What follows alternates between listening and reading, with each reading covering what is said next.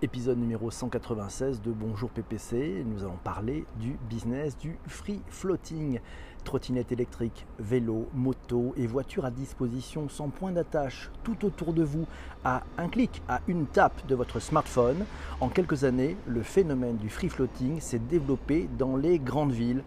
Vous avez entendu parler ou vous connaissez Lime, Bird, City Scoot et autres acteurs de ce free floating. On va en parler de ce business, le business du free floating, la transformation du modèle de la location de courte durée, la liberté en plus, sans point d'attache. On en parle tous ensemble. Merci Laura pour le retweet, merci Quentin pour le retweet et merci Pascal pour ce partage aussi. Définition sur le Wiktionary euh, le free floating, c'est un système de location en libre service qui n'a pas d'emplacement fixe. Généralement, ce sont des véhicules légers qui se louent ou se déposent n'importe où. Par véhicule léger, on entend bien entendu aussi les trottinettes.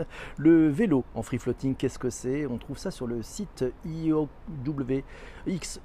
ixow.com. Vous avez bien entendu le lien sur tous les articles dans les notes de bas d'épisode de votre plateforme de balado diffusion préférée.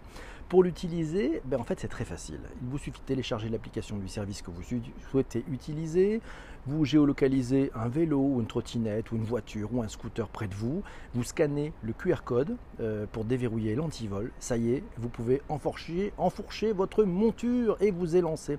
Vous êtes arrivé, vous déposez votre vélo, votre trottinette, votre scooter, votre moto ou votre voiture dans une zone adaptée et vous verrouillez manuellement l'antivol. Grâce à la géolocalisation le véhicule est de nouveau disponible pour le prochain utilisateur. Le free floating dans le monde nous apprend cet article. Bah, les vélos, par exemple, libre-service sans borne, sont arrivés bien avant dans le monde. Elles sont venues d'Asie, plus particulièrement de Chine, où ont émergé deux géants du secteur, Mobike et Ofo aux États-Unis. Des services comparables ont aussi fait leur apparition à l'époque avec les startups Limebike, Limebike, que vous connaissez plutôt sur le nom de Lime maintenant, et Spin. Free floating, explication, définition sur le site de City Cycle. Euh, ouais, Citycle, c'est le 12 avril 2019. C'est notre amie Céline qui nous a trouvé cet article. Euh, vous avez le lien dans les notes d'épisode. Le free floating, le libre service sans station, qu'est-ce que c'est? Les différents services, les craintes. 10 opérateurs se partagent le marché à Paris. Il y a Lime, la Bise, il y a Wind, il y a Tier, il y a Voy, il y a Flash, il y a Hive, il y a SOT et il y a UFO. Certaines villes sont dépassées d'ailleurs par le phénomène d'envahissement de l'espace. En ce qui concerne les utilisateurs, c'est plutôt positif, nous signale Céline, avec 59% des usagers interrogés qui affirment avoir remplacé ou moins partiellement l'utilisation de leur voiture. Et d'un point plus négatif, des milliers de vélos volés et jusqu'à 3400 vélos dégradés, nous signale cet article. Merci Céline pour ces informations. Euh, L'amour au free floating, on en parle Jean-François, non je crois que c'est pas tout à fait le sujet, à moins qu'il y ait des applications pour ça. Fonctionnement selon Wikipédia du free floating, la méthode dite de free floating en anglais, ce qui signifie flottant, s'est développée avec l'implantation de la technologie NFC sur la plupart des smartphones et la facilité d'accès à la connectivité sur les smartphones. Les véhicules n'ont pas d'attache, peuvent être déposés n'importe où à condition de ne pas nuire à la circulation. Les trottoirs, les chaussées, ils sont équipés d'une connexion Internet ou d'un lecteur NFC ainsi que d'un antivol. Lorsqu'un utilisateur l'utilisateur souhaite emprunter le véhicule via une application smartphone ou une carte à puce, l'antivol se désactive. Lorsque la course est terminée, l'utilisateur effectue le même procédé pour signaler la fin de sa location et réactiver l'antivol. Le free floating, le libre service sans station, article aussi trouvé dans citycle.com. Là aussi, les notes euh, vers cet article sont dans les notes d'épisode. Voilà le lien direct. Gobi.bike, c'est le premier opérateur de vélo en free floating à être apparu en France fin 2017. En octobre, la firme hongkongaise a déployé 400 vélos à Lille, puis à Paris, puis Reims et Lyon. Les Go Bike Bike les gobi bikes sont très vite confrontés à plusieurs problèmes dégradation, disparition de vélos et même destruction massive de la flotte. Dès début 2018 à Lyon, la société se retire alors des quatre villes françaises dans lesquelles elles étaient implantées et quitte définitivement l'Hexagone en février 2018. Bonjour à Sarah qui vient d'arriver. Lime, la trottinette milliardaire. Un article vu trouvé dans leséchos.fr euh, nous signale que ce géant mondial de la trottinette avait d'abord pour ambition de révolutionner le secteur du vélo en libre service avec les trottinettes. Bah, cette start-up, voilà, c'est inspiré de Bird, une start-up fondée par Travis euh, Van Der Sanken, c'est un ancien cadre d'Uber et de Lyft. Uber et Google ont investi très tôt dans la jeune pousse dans Lime. Résultat, dans plusieurs grandes villes américaines, les trottinettes sont disponibles à location dans l'application du géant américain des VTC, on parle d'Uber, et géolocalisable sur Google Maps, partenariat stratégique s'il en est. tiens, alors tiens, quelques chiffres d'ailleurs sur ce marché, sur ce business de la trottinette partagée, des trottinettes partagées. Une étude publiée par le Boston Consulting Group, vous savez, le fameux BCG, elle est datée du 17 mai 2019. On y apprend que ce marché est chiffré à 50 milliards de dollars d'ici 2025. Les trottinettes constituent-elles une solution durable aux problématiques de mobilité urbaine alors qu'il y a 10 dans la capitale signé une charte de bonne conduite à la mairie de Paris, le BCG publie cette étude sur le potentiel de ce marché en pleine expansion qui a l'air très prometteur. Voilà, c'est à peu près 50 milliards d'ici 2025, dont environ 12 à 15 milliards en Europe. À suivre aussi, un des sujets euh, qui sort de cette étude, bah, c'est que la rentabilité est incertaine. On en parlera tout à l'heure. La collecte, la recharge et la maintenance des trottinettes constituent un véritable casse tête accentué par la fragilité du matériel et le vandalisme. Le BCG estime la durée de vie d'une trottinette à 3 mois, alors que son seuil de rentabilité est de 3,8 mois. L'un des enjeux est donc d'optimiser la robustesse et les opérations logistiques qui entourent le marché. Alors vous allez me dire, le marché il est posé, il est déjà encombré? Pas forcément un nouvel acteur arrive. Il s'agit de B-Mobility. Vous avez entendu parler d'Usain Bolt ils, ont failli s'appeler Bolt Mobility et puis ils ont changé. Ils se sont appelés Bolt Mobility puis ils ont dû changer pour B-Mobility. Ils vont lancer leur trottinette dans 10 villes françaises avant la fin de l'année. C'est un article du journal du net qui nous apprend ça avec euh, Didier Louvet, le directeur général de Mobility, qui annonce B-Mobility en train de concevoir aussi une petite voiture, la B-Nano, qui sortira en 2020, qui dispose de deux places qui se trouvent l'une derrière l'autre et qui permet d'être quatre fois moins grosse qu'une voiture normale. Une voiture qui sera disponible via un service d'auto-partage en free floating pour les trajets en centre-ville. C'est leur priorité, mais ils vont explorer aussi d'autres modèles économiques comme la propriété partagée. L'utilisateur achète le véhicule, peut le mettre en location sur la plateforme. Alors j'ai eu l'occasion de, faire quelques messages avec Didier Louvet ce, week-end, puisqu'il dirige une plateforme de free floating, et donc je vais poser quelques questions concernant notamment sa vision. Il nous dit que le free floating, ça va devenir le standard. La techno et la 5G permettent ce qu'on appelle le docking de disparaître. Le docking, vous savez, c'est les endroits où on doit poser son vélo. On l'a bien connu avec, le, avec les Vélib. Voilà, ben là, le free floating, il n'y a pas de docking, on peut poser ça où l'on le souhaite. Euh, Didier nous signale aussi que les zones de prise et de dépose prioritaires sont instaurées pour rendre service aux villes et aux opérateurs et puis le free floating hors zone, il est autorisé, mais le prix de location peut être plus élevé. Euh, le gain des zones prioritaires pour l'opérateur, c'est aussi une rationalisation des opérations de recharge et de maintenance et un auto-replacement des véhicules en zone chaude. La ville, elle y gagne quoi? Une meilleure organisation des rues. Et oui, euh, le prix à la course. Alors tiens, le prix à la course. Vous savez, généralement, les prix, c'est 1 euro la prise, 15 cents la minute. Euh, selon Didier, le prix à la course va rester, mais pour les utilisateurs occasionnels, les touristes, les formules d'abonnement vont apparaître rapidement euh, pour les utilisateurs plutôt euh, bah, de, la ville, en fait, permettant notamment de conserver le dernier véhicule utilisé chez soi le soir et peut-être d'ailleurs de le recharger soi-même, ce qui va faire baisser peut-être les coûts, et ça c'est mon point de vue, va faire baisser effectivement les coûts aussi de rechargement. Les entreprises, elles payent une taxe aux villes, question, et eh ben oui, Didier nous dit oui, on peut imaginer un tarif appliqué par les villes en fonction du taux d'usage en free floating hors zone réservée. Le prix d'usage, Didier de continuer, nous dit que le prix d'usage des véhicules en free floating vont progressivement être intégré dans un autre prix, celui du transport d'avant ou celui du transport d'après, peut-être dans le prix du ticket de cinéma ou de l'addition du restaurant. Euh, les entreprises vont peut-être aussi également payer pour le compte de leurs salariés. Le modèle va changer.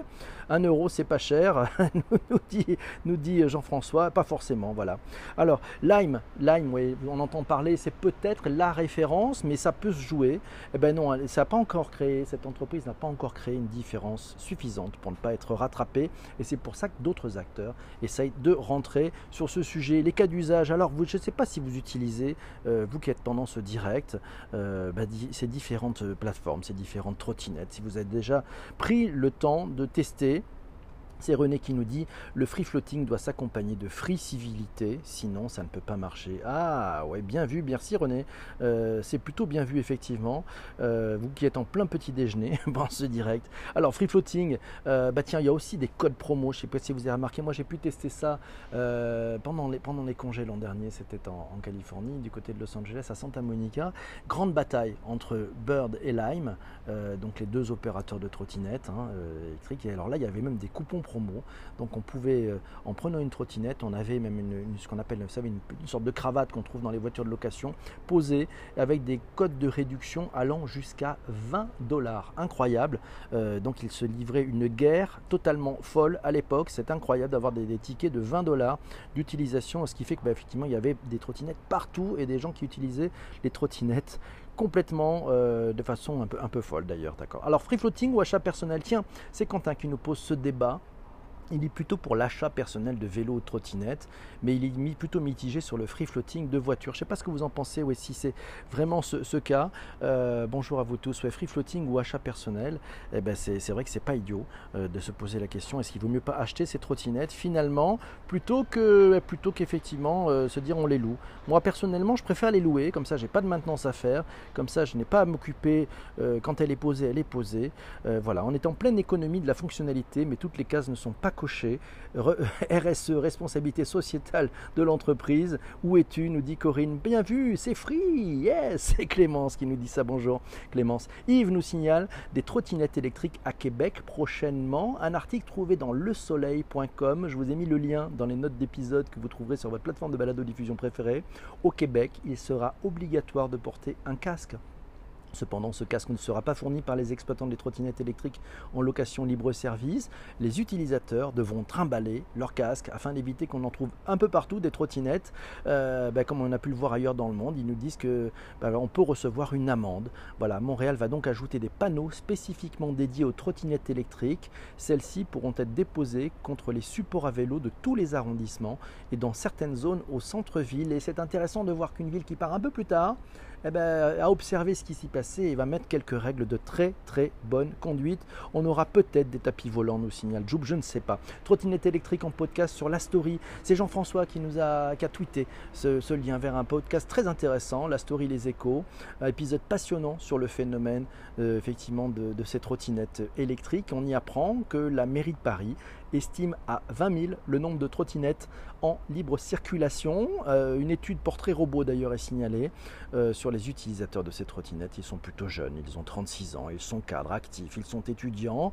58% euh, des utilisateurs sont des habitants de la ville et 32% sont des étrangers à Paris. On fait le lien avec les, commentaires de, Didier tout à l'heure qui nous signalait effectivement peut-être des tarifications différentes, un abonnement plutôt pour les résidents et puis bah, pour les touristes effectivement bah, un, paiement euh, au 1 euro plus 15 centimes la prise. Voilà, si 32% sont des habitants, sont des étrangers à Paris, ça vaut peut-être la peine. Et puis il y a, aussi on apprend dans un podcast qu'il s'agit d'une véritable utilité pour le porte-à-porte pour les habitants. La trottinette favorise ce que l'on appelle la l'intermodalité. Euh, voilà, alors oui, mais bon, il y, a des questions à se poser, hein, nous signale Jean-François, parce que euh, les trottinettes électriques ont une durée de vie de 3 mois, alors que la rentabilité arrive au bout de 4 mois. Et oui, on peut se poser des questions. Donc 3,8, euh, 4, il va falloir effectivement optimiser.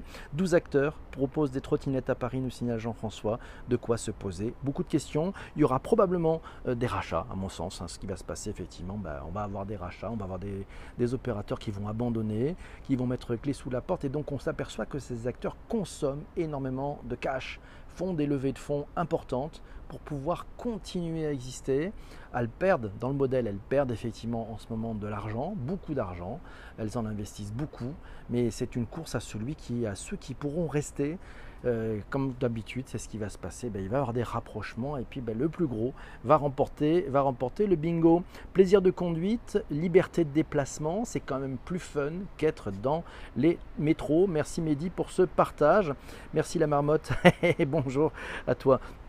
C'est Uber qui va racheter tout ça, nous dit, euh, nous dit Jou. Pas forcément, parce qu'Uber a mis des ronds dans, Lime, mais pas forcément. Google et Uber sont dans Lime, mais il y a d'autres acteurs qui sont en, guet-apens aussi. Free floating, coup de gueule. Tiens, allez, tiens, c'est Laura qui nous signale un premier coup de gueule. Les incivilités. Elle dit qu'on devrait passer un permis de vivre ensemble avant de, pouvoir utiliser un service de free floating. Il faudrait inventer la notation des utilisateurs. Vous scavenez un engin mal garé et vous mettez une mauvaise note. Ouais, il faudrait pouvoir le faire en NFC pour les fous furieux très vite sur les trottoirs. À lire absolument, nous recommande Laura le thread de tweet de Joël de René qui a essayé de converser avec ces dangers publics. En plus, en France, on n'a pas la peur du gendarme, on a les contournements de la loi et on adore le système D, donc le législateur ne sert pas à grand chose. Laura nous signale malheureusement, elle n'a pas de solution miracle et elle nous amène un deuxième coup de gueule. Elle a raison, personne n'a calculé le coût carbone du truc euh, parce qu'il y a forcément des véhicules à essence qui tournent dans les villes pour les récupérer, les réparer, les recharger.